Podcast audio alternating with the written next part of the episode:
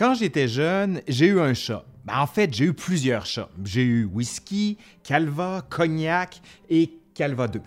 Je vous rassure, c'était pas moi qui choisissais les noms, mais plutôt mes parents. Disons que tous ces noms-là venaient du même tonneau, si vous me passez l'expression. Mon chat, c'était mon meilleur ami, jusqu'à ce qu'on se rende compte que j'étais allergique. Ouais. Cependant, comme vous le savez, moi, j'aime ça me poser des questions. Et souvent, la première que je me pose, très simpliste, je vous l'accorde, c'est la suivante. Depuis quand on a ça? Depuis quand on a des chats, des chiens, des oiseaux? Depuis quand ça existe? Hein? Les animaux de compagnie, depuis quand ils sont dans la sphère privée des êtres humains? Ça vient d'où, ça? Allez, aujourd'hui, à l'Histoire nous le dira, comment on est passé des animaux domestiques aux animaux de compagnie?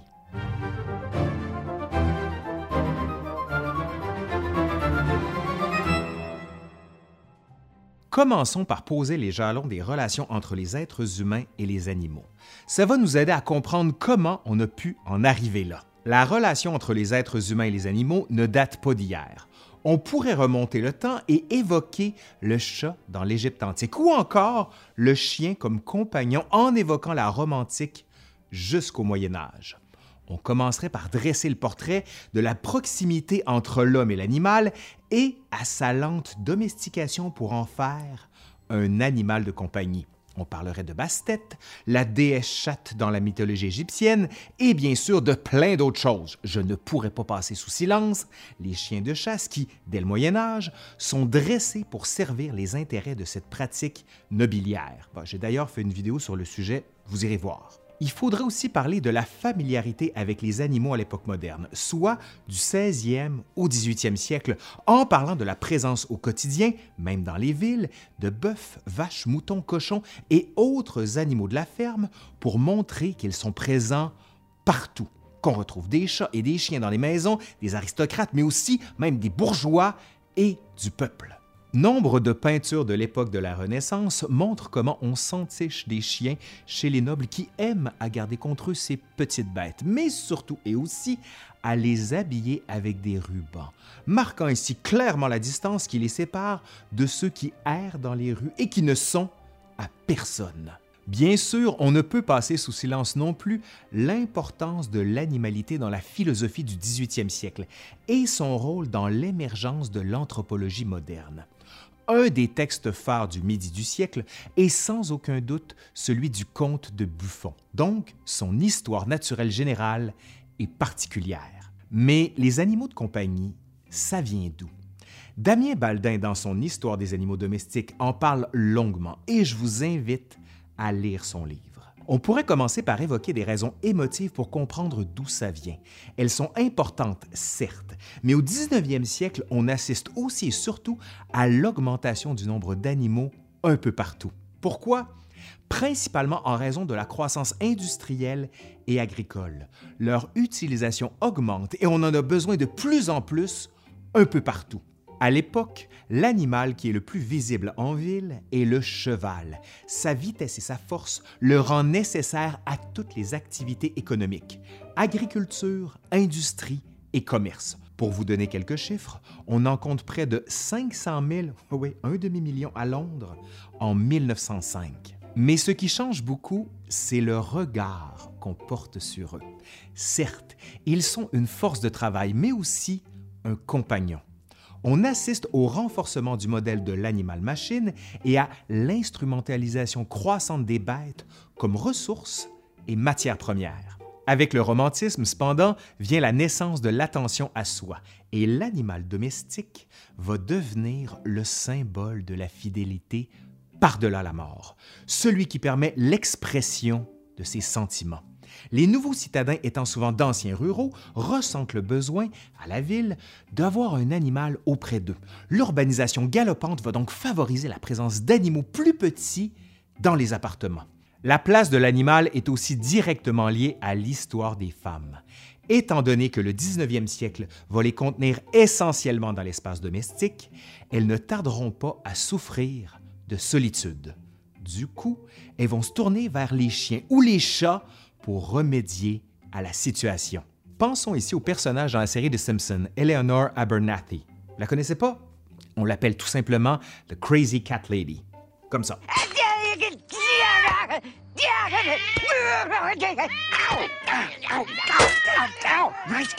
La révolution de l'espace privé qui se construit autour de l'affirmation de la sphère privée et intime facilite l'arrivée des animaux. La littérature comme la peinture montrent ce nouveau rapport. On aime à se faire représenter en famille avec ses animaux. On partage sa vie privée avec eux. Il devient normal qu'ils soient représentés avec les membres de la famille. Dans un premier temps, plusieurs médecins s'inquiètent de la proximité de plus en plus grande entre les êtres humains et les animaux. Pierre-Adolphe Piori, médecin à l'hôpital de la Pitié à Paris, écrit à ce propos, et je cite, les animaux habitant sous le même toit que l'homme altèrent l'air de la même façon que lui. Ils consument de l'oxygène, ils forment de l'acide carbonique, ils exhalent de la sérosité pulmonaire qui contient une substance azotée, et de plus, ils sont souvent une source de malpropreté. Il faudrait donc en général qu'ils fussent point placés dans l'habitation proprement dite. Cela n'empêchera pas de plus en plus d'habitants des villes de garder auprès d'eux des animaux. On voit ainsi se distinguer le troupeau urbain d'animaux de ceux qu'on qualifie bientôt d'animaux de compagnie. Le phénomène du pet keeping se répand plus largement dans la seconde moitié du 19e siècle et touche bientôt la bourgeoisie et les classes moyennes. Le mot anglais qui qualifie les animaux de compagnie, pet, signifie aussi caresse, tandis que le terme français qui apparaît, celui d'animal de compagnie, induit implicitement une relation émotive avec l'animal. Au 19e siècle, la population de chiens connaît une expansion numérique. Il est devenu un animal commun. Vers 1855, les anciennes races de chiens sont reconnues officiellement et leur type est homogénéisé, fixé, tandis que de nouvelles races créées par l'homme apparaissent. C'est l'apparition de la cynophilie, celui ou celle qui aime les chiens. Le regard qu'on porte sur le chien change, alors qu'au 18e siècle, notamment dans les gravures d'Hogarth, il représentait la bestialité, la vulgarité ou la subversion. Mais maintenant, c'est plutôt la loyauté et l'affection qui deviennent ces critères de définition au 19e siècle. Chats et chiens ne sont pas les seuls à entrer dans l'intimité. Les oiseaux seront considérés très tôt au 19e siècle. Au siècle précédent, la mode des animaux exotiques commençait à se répandre, mais ici, c'est le canari qui l'emporte. Il devient un produit commercial en raison du fait que des Allemands se livrent à un travail de domestication et à une plus grande facilité de reproduction en cage. Le coût de l'animal baisse, favorisant son extension à des gens moins fortunés. On aime le canari pour son chant.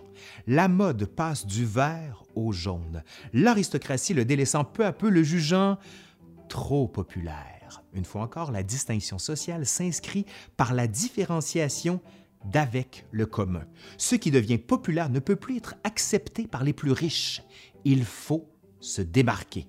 À la belle époque, puis entre les deux guerres, les artistes, les écrivains et les politiciens choisissent des animaux qui les différencient du commun, comme les teckels par leur petite taille ou encore les caniches pour leur poils. Si le 19e siècle valorise la fidélité animale, c'est bien sûr vers le chien que l'on va se porter. Et on va ici préférer le chien au chat. Pourquoi? Parce que ce dernier souffre d'un grave défaut, l'infidélité. Ouais, le chat est infidèle.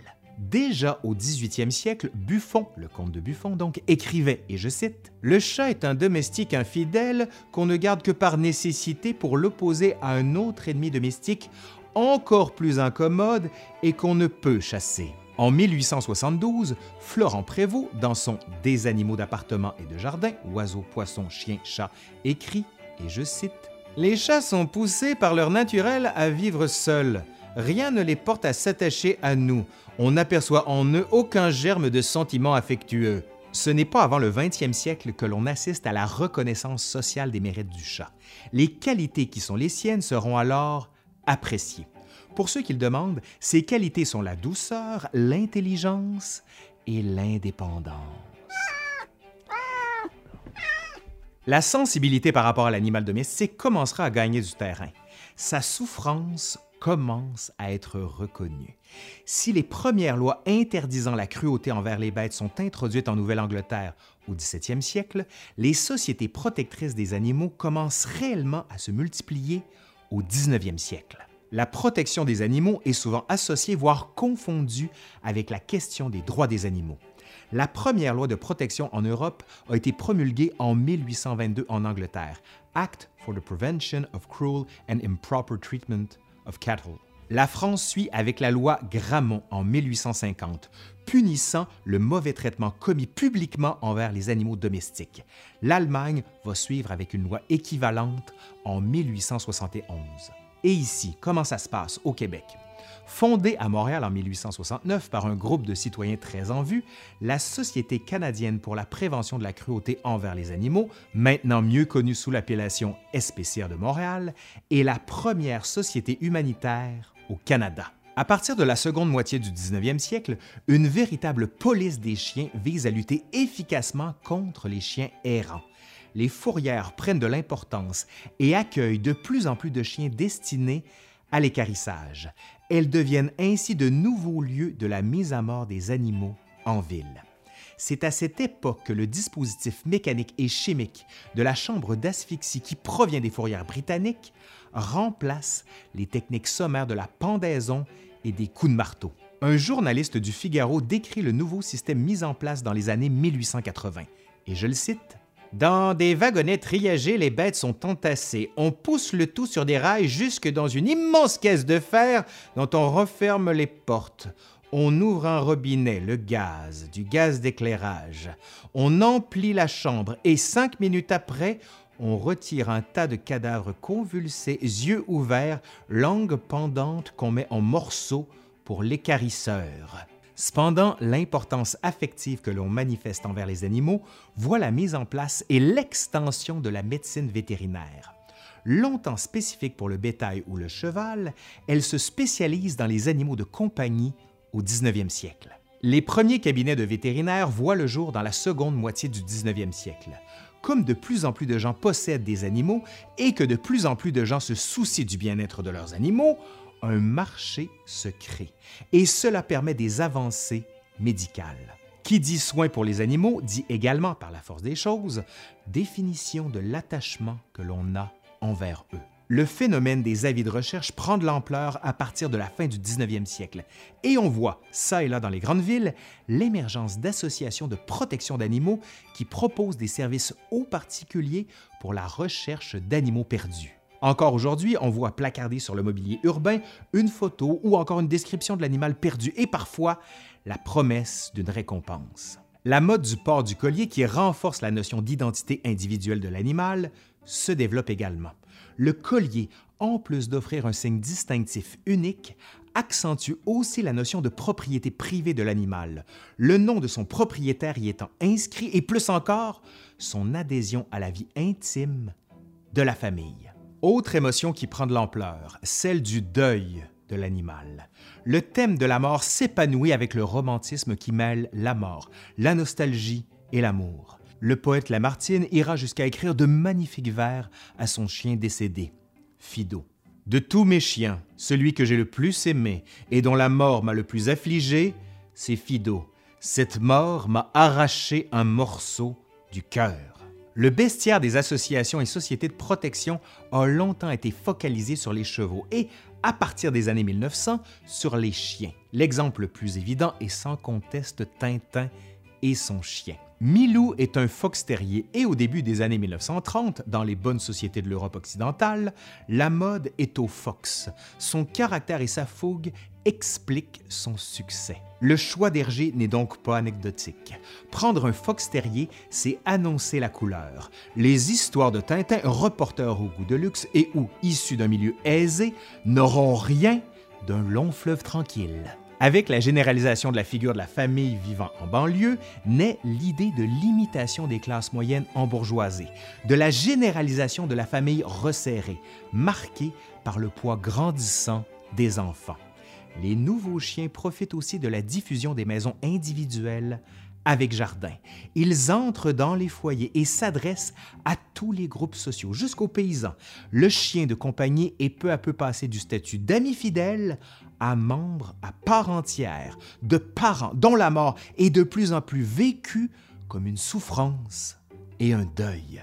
Les chiens sont des enfants qui ne grandissent pas et ne partent pas écrivait la psychanalyste Marie Bonaparte en 1937 pour expliquer son attachement à son chien Topsy, un chow chow. La romancière anglaise Virginia Woolf, elle, va publier en 1933 Flush, la biographie de la poétesse Elizabeth Barrett Browning, vue par son coqueur. Parallèlement, la médecine vétérinaire prend son envol, après les années 1960 et l'accessibilité de plus en plus grande aux animaux de compagnie on assiste, avec une sophistication croissante, des interventions de plus en plus complexes. Conséquence, tous les chiens de compagnie vivent plus longtemps, 8 ans en moyenne en 1950 et 12 ans de nos jours. En 1978, on veut reconnaître une personnalité juridique aux animaux. La Déclaration universelle des droits de l'animal est signée le 15 octobre 1978 à la Maison de l'UNESCO. Les séries télévisées et les films permettent de généraliser encore plus l'intérêt pour les chats, mais surtout pour les chiens, avec Lassie, Beethoven, Le Vagabond, Rémi sans famille et bien sûr son chien, ou encore Belle et Sébastien.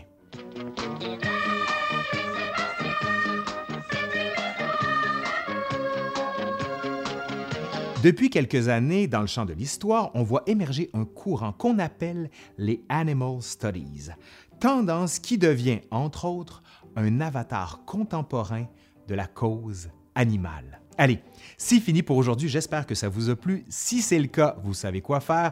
Un pouce par en l'air, vous partagez, vous commentez. Et dans les commentaires, je veux savoir qu'est-ce que vous avez comme animal de compagnie et surtout, quel est son nom? Allez, je suis Laurent Turcot et je vous dis à la prochaine. Allez, Bye.